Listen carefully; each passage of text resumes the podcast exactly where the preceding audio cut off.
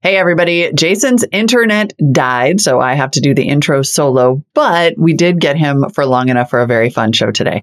We're going to talk about Apple pausing all sales in Russia and the other actions that they're taking in response to Putin's aggression, which, by the way, Jason fully predicted on the show yesterday.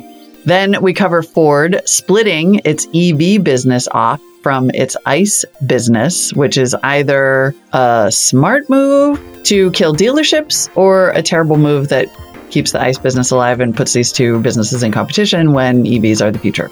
Then, Joe Speiser joins us to talk about how being too reliant on Facebook killed his media company. And finally, quickly, a We Live in the Future segment on humanoid robots. Yes, all of that in this one show, and it's all for free. It's going to be a great one. Stick with us. This Week in Startups is brought to you by Vanta. Compliance and security shouldn't be a deal breaker for startups to win new business. Vanta makes it easy for companies to get a SOC 2 report fast. Twist listeners can get $1,000 off for a limited time at vanta.com slash twist. Odoo. Odoo is a fully customizable and fully integrated suite of business apps that lets you build and scale your stack as you build and scale your business. Your first app is free forever. And right now, Odoo is offering $1,000 off your first implementation pack at odoo.com slash twist. That's O-D-O-O dot com slash twist. And lemon.io. Need to speed up your product development without draining your budget? Hire vetted engineers from Europe at lemon.io. Go to lemon.io to get 15% off for the first four weeks. All right, it's a big news day, and uh, we've got a great guest coming on to talk about the dependencies that startups can sometimes build on other platforms. And we're going to go into a lot of detail on that because I have learned that lesson, as have countless creators and entrepreneurs. But before that, Molly, we have a lot of news to get to. Let's start the show. Yeah, we are going to speed round some of this news. So, following up yesterday, I mean, look, we stalled as long as we could. We stayed live for a very long time, but just about 30 minutes after we finished recording yesterday, Apple announced that it was stopping all product sales in Russia, just like Jay Cal predicted. I was like, I don't know if that's a good idea. And then he sold me on it completely and apparently sold Tim Cook in the process because, in addition to pausing all sales in Russia, Apple also removed RT and Sputnik from the App Store outside of Russia, just like YouTube and TikTok did. Disabled live traffic and incident updates on Apple Maps in Ukraine causing Jason to tweet last night, quote, I've always loved the three act play format, including, do we have that tweet? Including uh, the original Tim Cook tweet, Yeah. that the thoughts and prayers tweet that prompted you to be like, Thoughts and prayers. really, bro? Exactly. Jason responded saying, You're really not doing all you could to support the humanitarian effort in Ukraine, even though you just said you were. Apple supports, said Jason, authoritarians with their devices and sells iPhones in Russia. After Jason tweeted the account and we talked about it on the live stream, then Zero Hedge tweeted that Apple had stopped selling its products on the Russian online store, according to CNN.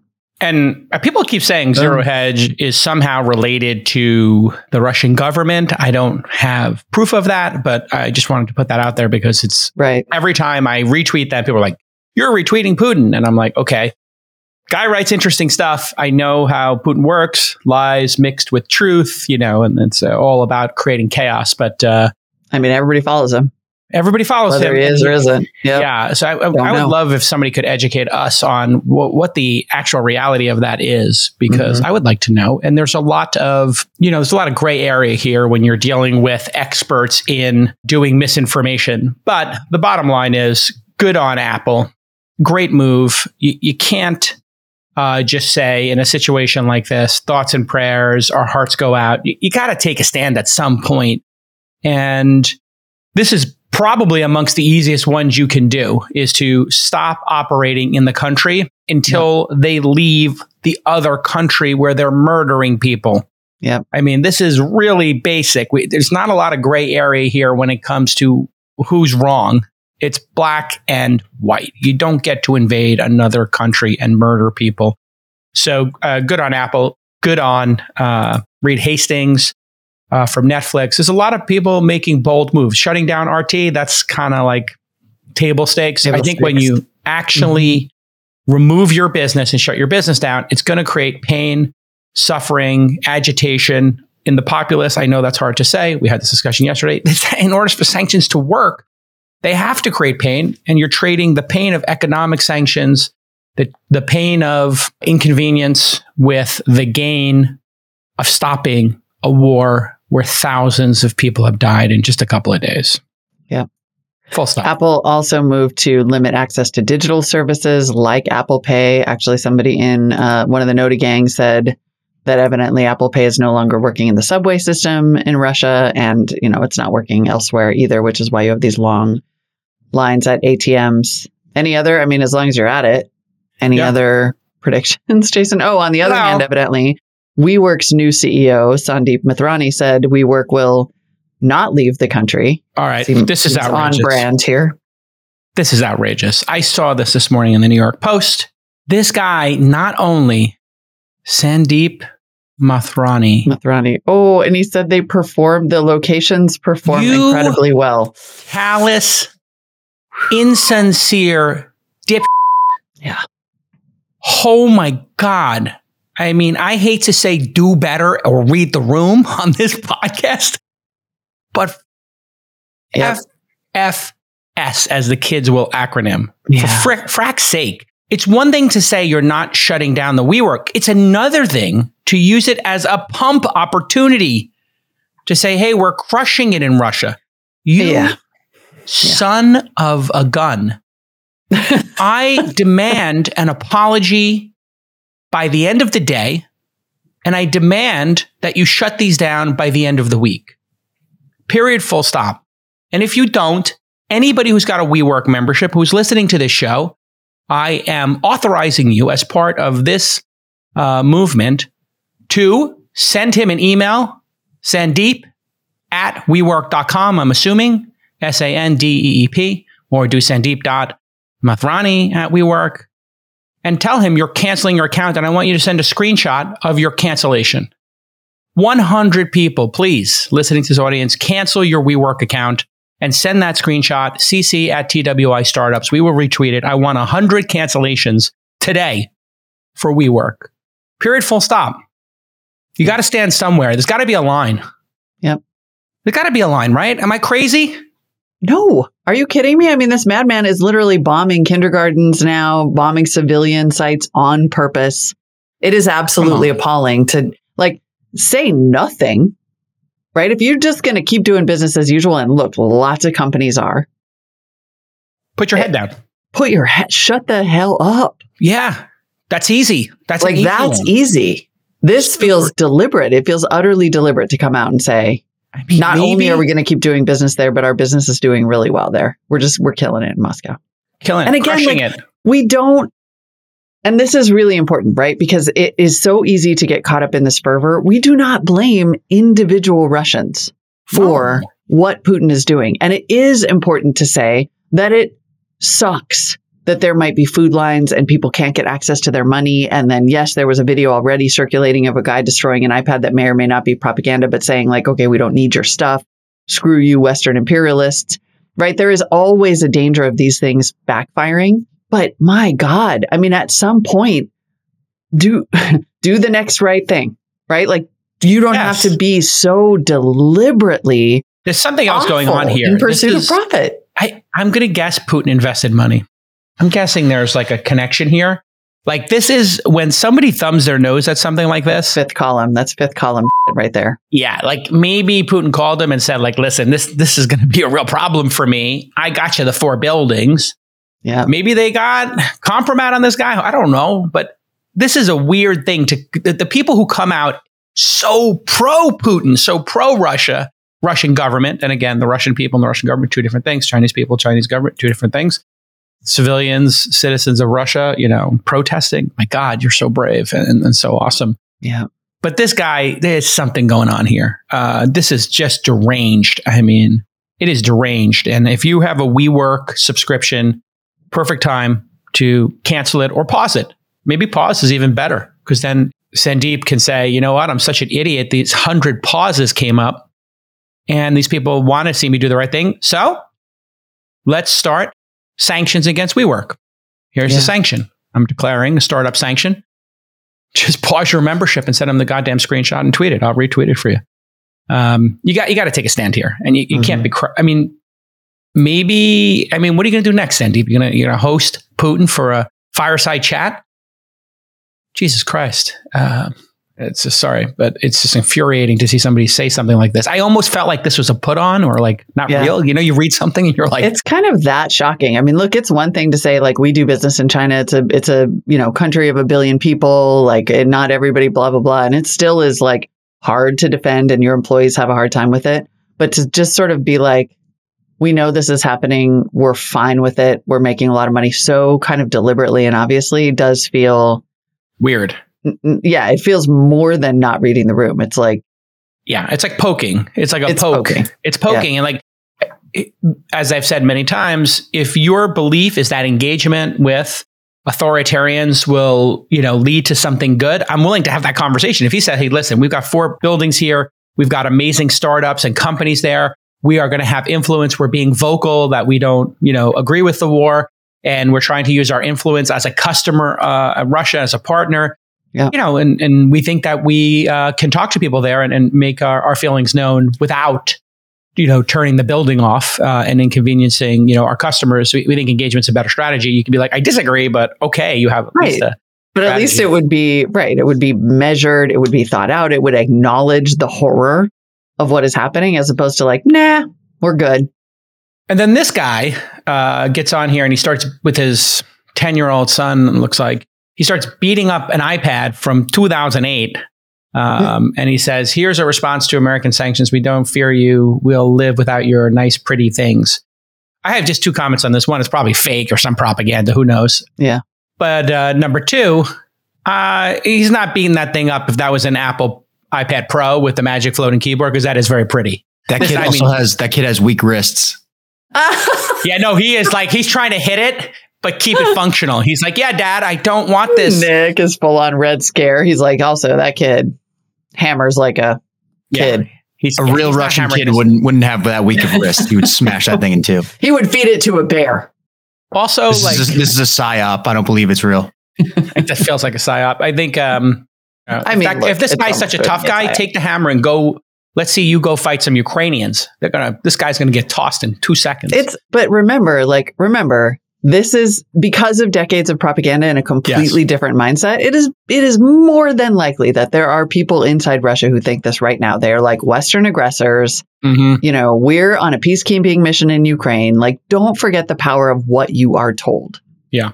Like it is so hard to imagine a universe in which I mean it shouldn't be that hard after actually the last few years in America. Like we have a universe where we live in parallel realities. Yeah. Completely parallel realities. Like with things that one side is saying with absolute conviction are the same things the other side is saying, but they mean it about each other. Yeah. And so you shouldn't discount stuff like this that might seem like completely improbable and fake because information is super powerful. It, it, is. We talked about it yesterday.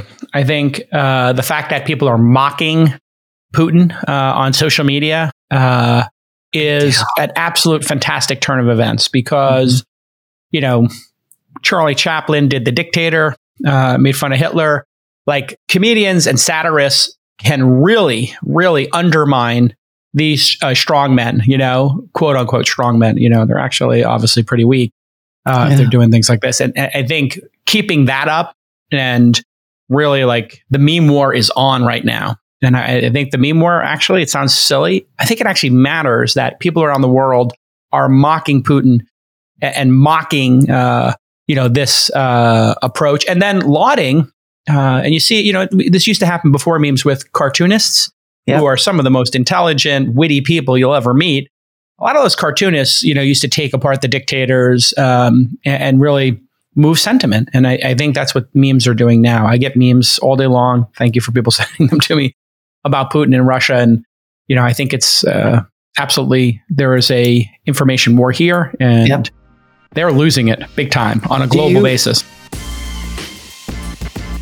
Listen, when you're the founder, it's fun to trade war stories with other founders. Recently, Balloon CEO Amanda Greenberg, one of my awesome portfolio founders, told me how Vanta's SOC 2 solution helped her save an important deal in the final hours. If you don't know, Balloon sells a SaaS productivity and collaboration software package. It's brilliant.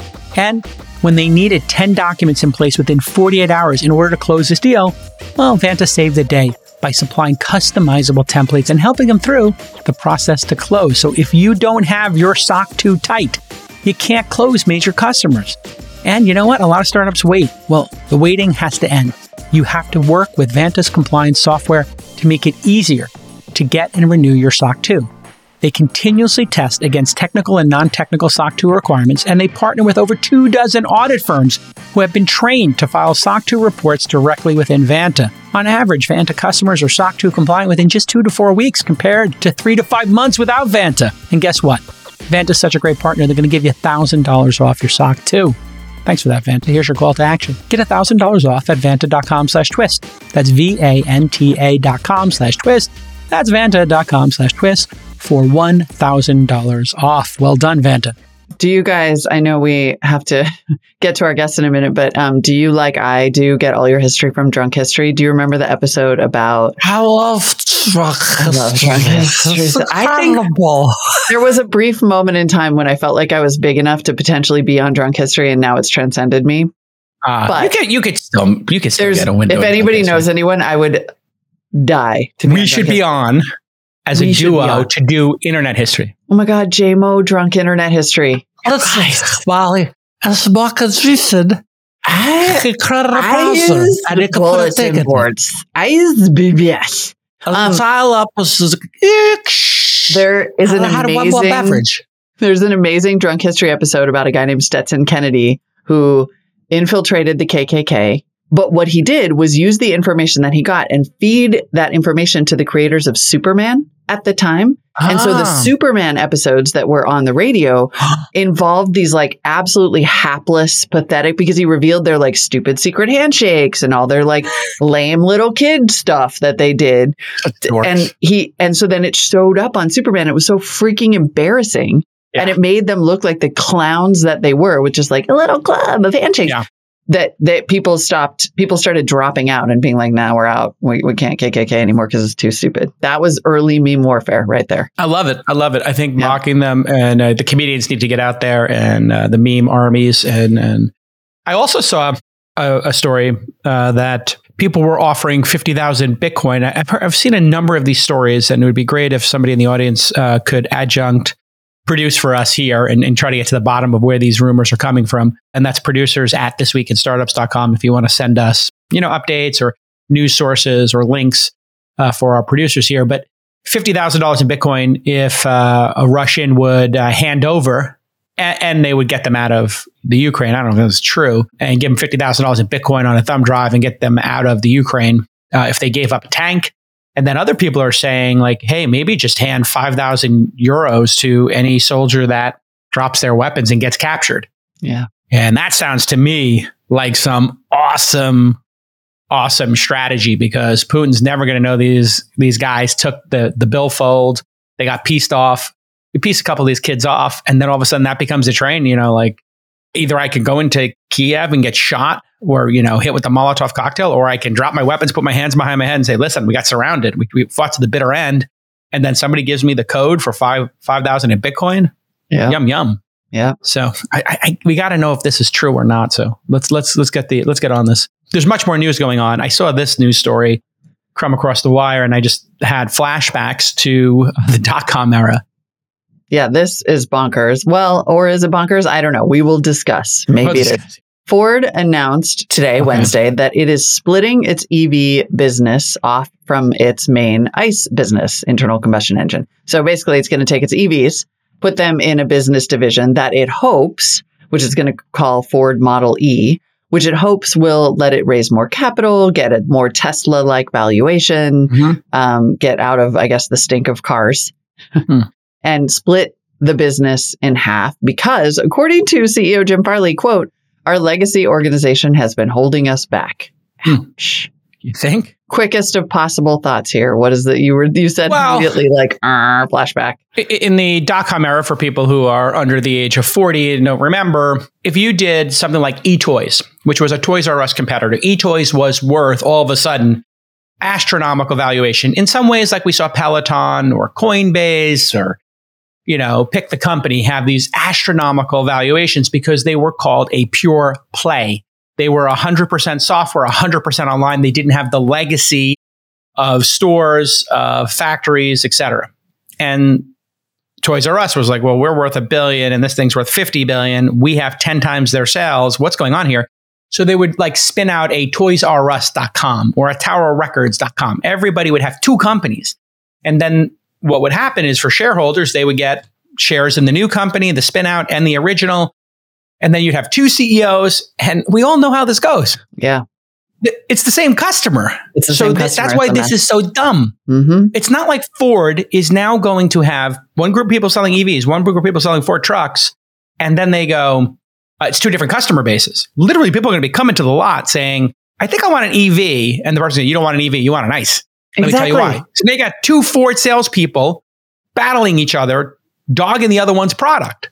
And Don't frankly, buy in the store, buy here. battling to keep selling internal combustion engine cars. Like there's a lot about this that uh, that I don't buy from a business perspective because I agree you're cannibalizing your businesses, you're adding complexity and staff and cost even if you think you can raise Yes. more capital to make up for it. But on top of that, you're creating a crutch for your internal combustion engine business instead of saying our goal is to transition all of our cars to Yes. EVs. Not our plan is to eventually sunset this division, which you know they're not saying. No. It's more like creating competition between the 2 I'll tell you what I think they're doing here that could be smart uh, because we don't have all the data inside the company, and the stock's up a little bit. Uh, Yes. I think seven percent at the time we we did we we took a screenshot just a couple minutes ago. It could create a pop because you do will have investment in that new company, and people will want to invest in it, and then you can manage the other business for profits and write it down, right? So why would they do this? I think there is actually a reason. I Yep. think the reason they're doing this is they want to break the uh, dealership model. I was thinking about this. I was trying to Hmm. figure out what's the gaming going on here. If Ford spun this out and they call it what, what what's the fakaka name they're talking about here? Uh, something E.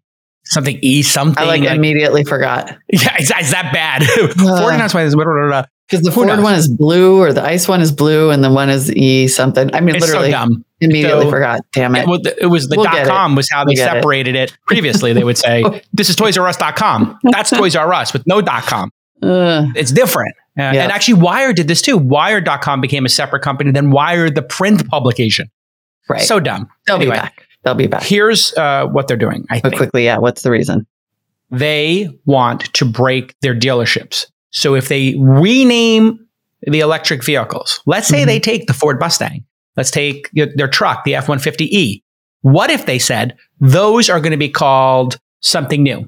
They call them, you know, EV or E something, you know, E Stang, and it's something stupid like that, right? So they just give it, get a naming convention for those, and you can only buy them online and they are not serviced by the dealers. They're serviced by the home office in new, a new channel. hmm And then they say to all the Ford people, listen, we're, we're selling direct. You get the ICE business, you get the hybrid business, but all EVs are going to do the Tesla model. And then there can be lawsuits or whatever.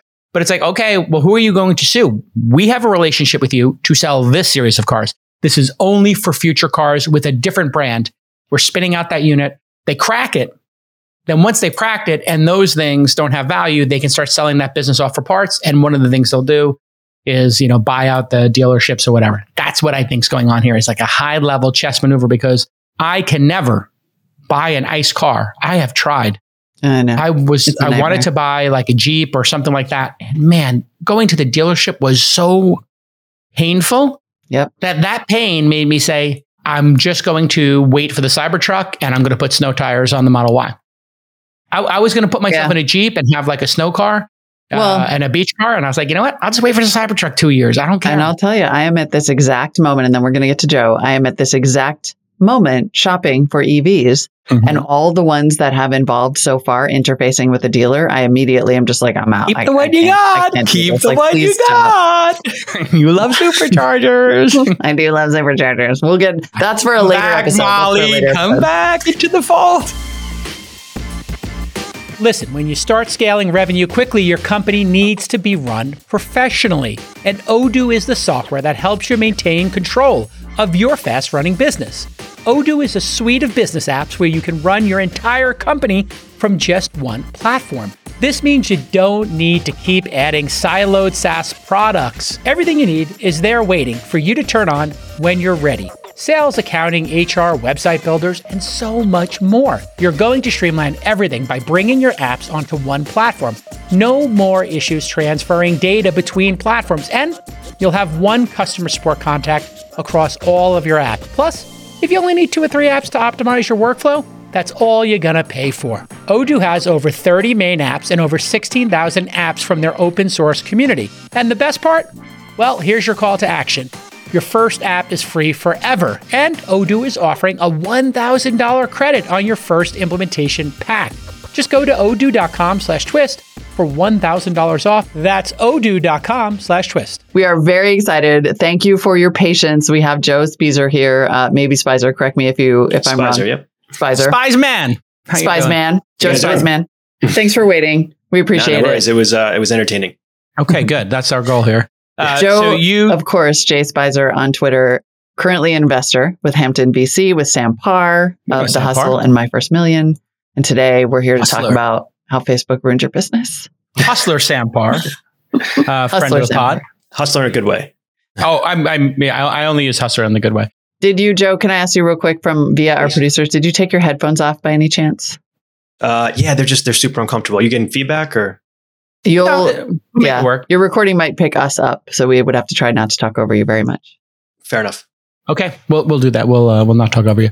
Uh, so you did a tweet storm about um, basically being too dependent on a platform. You want to walk us through that?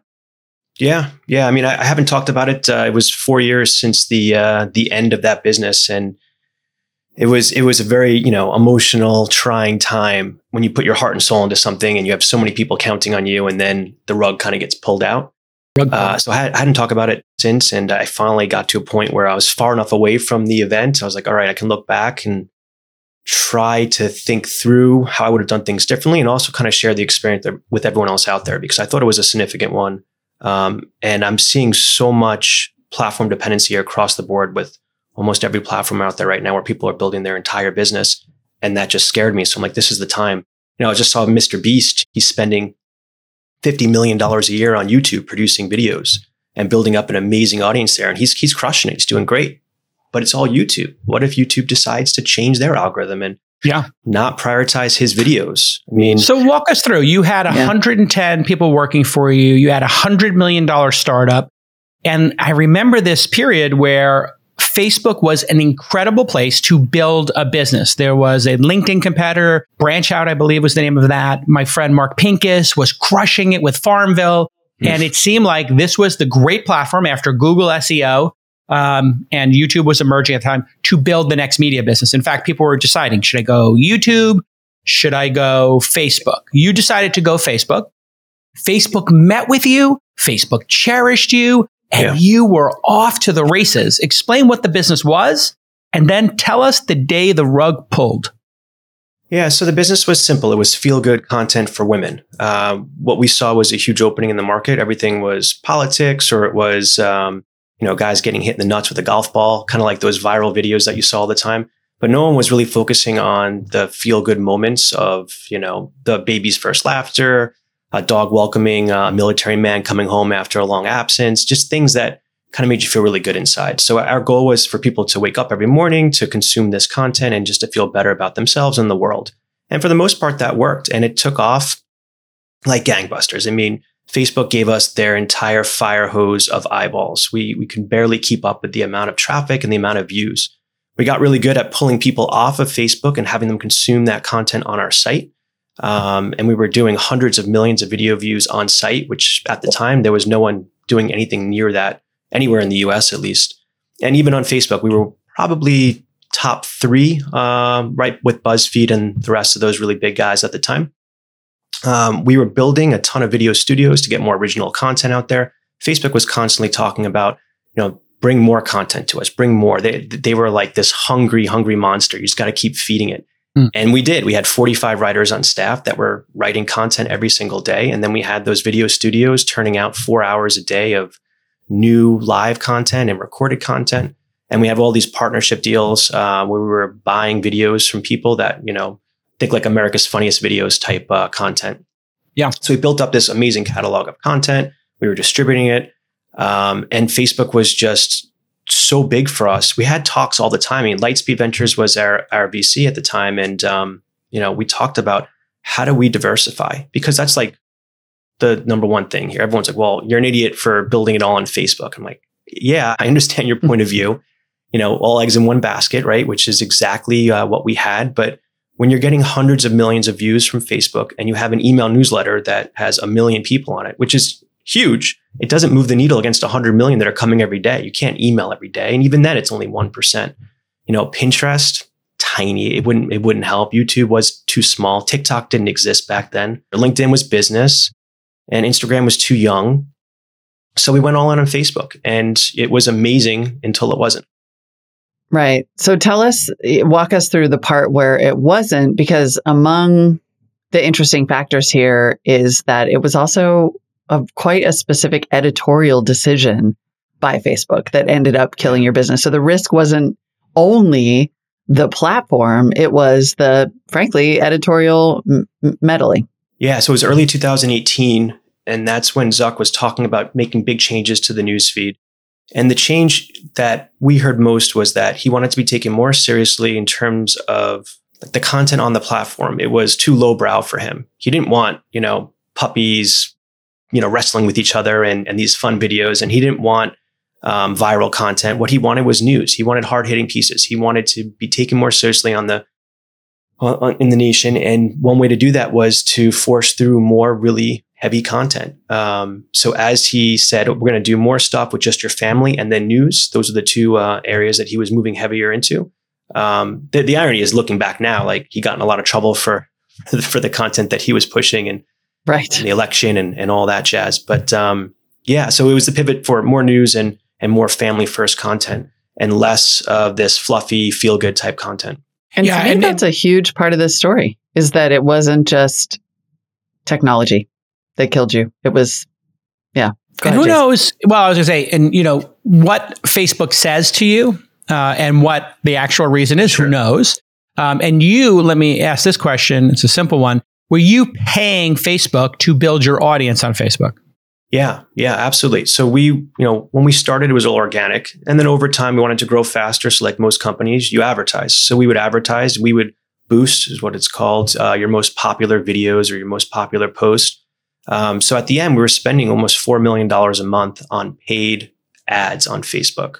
So let's pause on this for a second. Facebook becomes an amazing organic distribution channel for you. When we use the word organic in our industry, we're meaning you earn the traffic you got because it was great content. You didn't pay for it. Correct. Then they said, "Hey, this is going pretty good for you, brother. How about you give us 50 million a year, 4 million dollars, $100,000 a day to make your business grow even better?" And in your mind you're thinking, they're not wrong. I'm getting 100 million views a month here. I only got a million emails. I can't go back to 1%. I mean, how do I explain that to my VCs? And if I spend the 4 million, hey, look, the number is going up and to the right. So they are so clever that before the rug pull, they took tens of millions of dollars from you. Am I correct? Yeah, yeah. So the way it started was all organic. We weren't paying anything, and you had 100% reach to your audience. Anyone who wanted your content and raised their hand and said, "Yes, please send me content," they got to see 100% of that content. And then over time, it was 90%, 80%, 50%. And at the end, it came down to I think right now for most um, brands on Facebook, it's like one and a half percent. So if you want to reach more than one or two percent of your audience, you have to pay Facebook money to reach the audience that you already built on their platform. When you're scaling your startup quickly, hiring engineers can slow you down like nothing else. We all know that. Well, here's some good news for you. Lemon.io will find you the perfect candidate within, wait for it, 48 hours, I kid you not. And what is Lemon.io, you ask? They're a marketplace of engineers from Europe, where some of the greatest engineers in the world are based, and they'll match you with a candidate again within just 48 hours. That's two days for those of you doing the math at home. And if it doesn't work out, they're going to replace the developer right away. So there is no risk. For you, the founder of a startup. And they test and interview every developer to eliminate the risk of a failed project. So we got a testimonial from Launch Portfolio founder Drew Fabricant, and he told us that Lemon was a game changer for his startup Scout, which is a lead gen platform. They do great stuff. They were under the gun. They needed to hire a developer with a very specific skill set as soon as possible. And Lemon delivered. And they were a pleasure to work with, according to my pal Drew. So not only did they find exactly what they were looking for, but Lemon also delivered them a second engineer really fast. What a great story. So here's your call to action.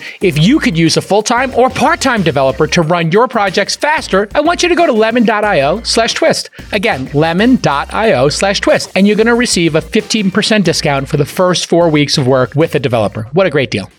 So you just, again, to reiterate, you had already built that platform. Then you started paying them. Then that traffic went to zero. It sounds like you knew early on that there was a diversification risk and that, you know, other platforms weren't mature enough or there wasn't the traction. Now, how would you advise Hmm. a, a founder who, you know, wants to take advantage? It's, it's candy, right? It seems like free candy galore on these platforms and it, and it is for people.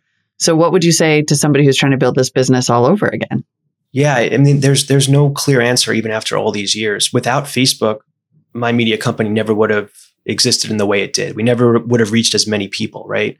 So we used Facebook to get to where we ultimately ended up. But I guess you have to kind of choose in the beginning. Do you want to run like a lifestyle cash flow business and keep it really small, five, ten people? Or do you want to kind of shoot for the stars and go for that billion dollar business? And if so, then you have to lean all the way into these things. You have to strap yourself to the rocket and hope YouTube or Amazon or Shopify or Facebook or any of these platforms don't cut you off or don't decide something else is more interesting over here and remove whatever you're leaning on them for.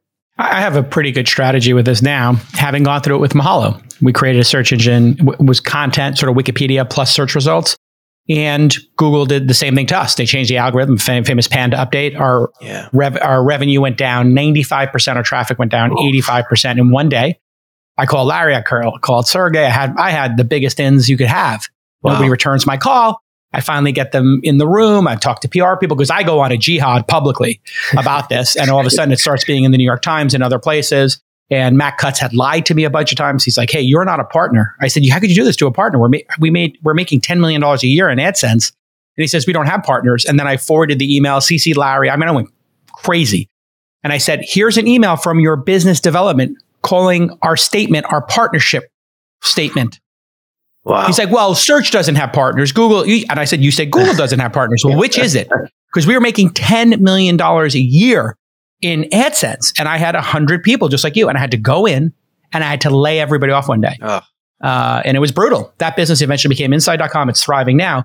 But my strategy to this is, Molly, what happens when you get on this crack pipe, when you get on this crazy drug that is a high performance drug, you know that the second you stop taking these performance enhancement drugs, let's call them PEDs, that you're Mhm. going to revert back to whatever your normal state of being is. And so we looked at and said anything going forward that we get is gravy. We're going to look at the organic traffic, people searching for inside.com, people tweeting it, just people doing it off those big platforms.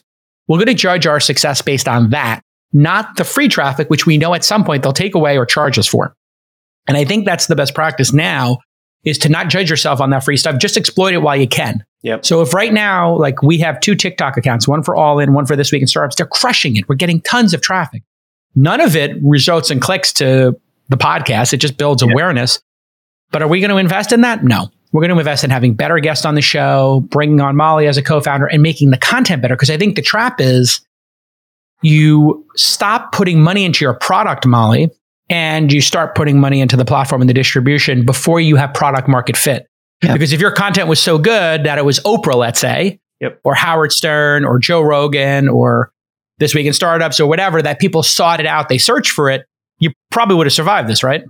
So yeah, so that, that's my my second biggest takeaway is around brand building, and we we didn't build a big enough brand fast enough. The, the awareness, the recognition. If you walk down, you know, a street in Middle America with the hat and the logo of your brand, do people come up to you and recognize it? And if they don't, your brand's not big enough yet. So I, I wish we would have started building the brand awareness earlier because then you have portability, right? Then you can move people from one platform to another. Just like Joe Rogan, if he gets kicked off Spotify tomorrow, his brand will follow him. His followers will follow him. Same with Barstool. They have such a strong brand. they will be followed from platform to platform. And you know, that's why we started building a ton of original content, but it was, you know, too little, too late, too late. I wish we would have done it, you know, Yep. a few years earlier. Right. Although But what's so building a interesting brand is takes that 10 years, right? I mean, it's it's not it's not something you just do overnight. It, it could take a decade to build a recognizable brand. Mhm. Yeah. Well, I was going to say that's what's so interesting about this advice, which is completely real and all about the fundamentals of business and would, if followed by all of the members of the creator economy, essentially wipe out the creator economy, right? Because the the uphill battle that it takes to create a brand that actually gets awareness and attention in today's attention economy without the shortcut, the crutch of the performance enhancing platforms, that's a hill that can't be climbed by, I'm going to say, 80, 85, 90% of the brands that are attempting to Yeah. come into existence today. Yeah, agreed. What would you say then? Would you invest in a media brand in the future? I think could be a good uh, wrap up question here. Yeah, I mean, I, I'm I'm not doing any investing in media. I'm doing investing just in B2B and SaaS. I like the not having any platform dependency, right? Having that recurring revenue stream. It's just stability, um, and it's it's super scalable and with no friction. So I, I've kind of moved towards that model. Uh, nothing against media companies. It's just you know I don't think you're going to see a lot of media companies go from zero to one, 10 billion, 100 billion dollars of, of value, whereas SaaS companies, not easily, but I think the probability is much higher. So I've been trying to divert more funds that way. Um, but I definitely do have a sore spot for for media companies after my experience, and I'm still waiting for that feel good type company to come back because I do think there's a need for people, especially now. Just there's there's so much negativity in the news, and it's it's crushing. And like watching it before you go to bed or when you wake up, it just it's it's hard. It's depressing. Yeah, I totally agree. It's a it's a sad state of affairs that you went to SaaS and I went to venture capital because we don't want to ride that media rocket all the way into the ground. It burns you out. It burns you out after a while. It's it's tough. It does. I still believe though. Joe Speiser, thank you so much for telling the story publicly. I know it resonated with so many people like from that time, but also now in this exact moment. I mean, we have noties in the chat right now who are saying, I'm trying to build a business on Instagram or TikTok or uh, Spotify or Shopify. And it's, it's an uphill climb. So we really appreciate the perspective. Thanks for having me. Thanks. Take care. All right, everybody. Jason's internet crashed because he lives in the past or Russia has finally come to silence him, um, which is a, a very inappropriate joke, but sometimes you just have to laugh. Otherwise, you cry. So that was a great interview with Joe. I am going to, real quickly, before I let everybody go, talk about how we live in the future.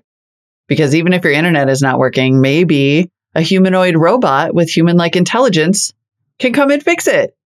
A startup building such humanoid robots just raised $58.5 million in a Series A. The company is called Sanctuary, based out of Vancouver. And I'm just going to say in advance that I know it is cliche and maybe even silly and self defeating and overly cynical to say that like humanoid robots with human like intelligence seem creepy or that the name Sanctuary is creepy or that everything the CEO says about these robots is creepy. I get it, but it's creepy. Okay.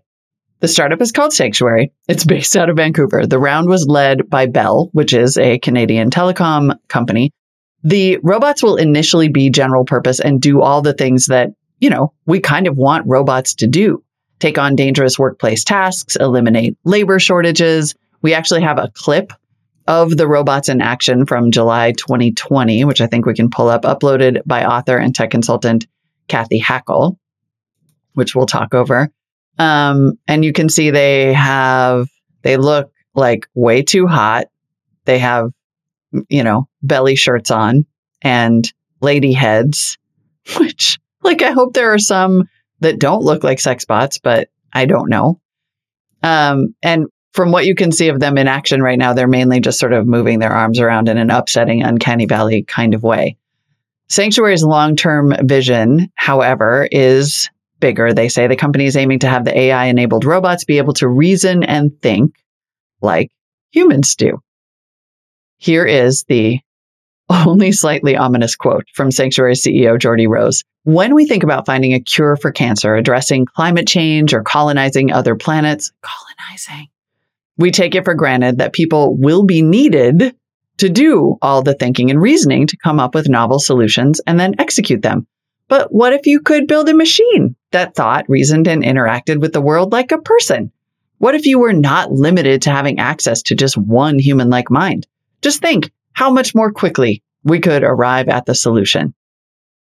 According to an article by SiliconANGLE, Sanctuary, quote, ultimately sees its technology playing a vital role in space exploration. I mean, this is just straight up ripped from the sci fi chapter headings. And again, likely, maybe even valuable. There are things that robots are going to need to do. There are also, if you've read enough sci fi, massive ethical issues with the idea of having robots that have human like intelligence, but effectively using them like servants or worse to do all of the hard work. And I guess I would argue that we have like neural nets and deep learning to draw conclusions that one human mind alone couldn't. Like, I don't want to diss robots because I wish I had one to clean my house that was better than the Roomba. Wow, I just went right to the using my robot as a servant, didn't I? Damn it. Um, but it is, this is, I don't know, there's just something about it that always feels just a little terrible when you hear someone talk about it this, this way. Maybe it would seem a little less terrible if it weren't like hot chicks and belly shirts. Either way, we live in the future and the future looks just as dystopian as in every movie we've ever seen. Anyway, uh, that is it for today. I hope you enjoyed the show. I know Jason's hard at work getting his internet back up, and we'll see you back here tomorrow. Have a great day. Bye bye.